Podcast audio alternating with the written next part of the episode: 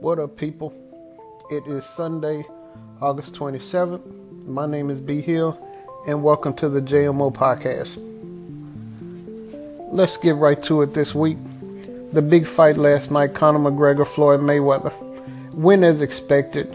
Uh, it actually lasted a little longer than I expected, but in the end, Floyd Mayweather's 50 and 0. Conor McGregor had no chance and to all of those so called experts who thought Conor McGregor had a chance, I'm not sure what you've been watching. How do you think a man who's never had a professional boxing match would be someone who's 49 and 0?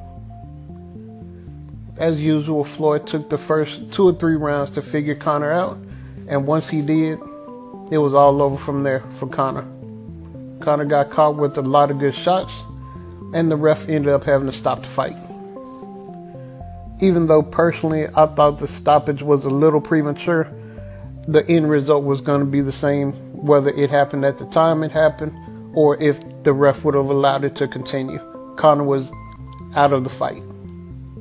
So congratulations to Floyd on retiring 50 and 0, keeping that perfect record and also shutting up Conor McGregor and all his obnoxious fans. Also, last night I had my fantasy football draft it didn't go as planned. I think my draft rating was a C.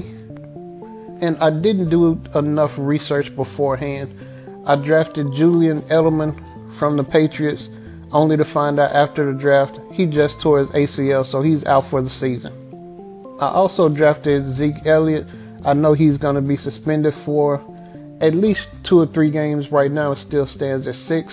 But I think down the road he's going to be a good pickup, so I'll just leave him on my bench until he's active. I'm really looking forward to the regular season starting off. Uh, the preseason is good, but I'm ready to get the real thing started.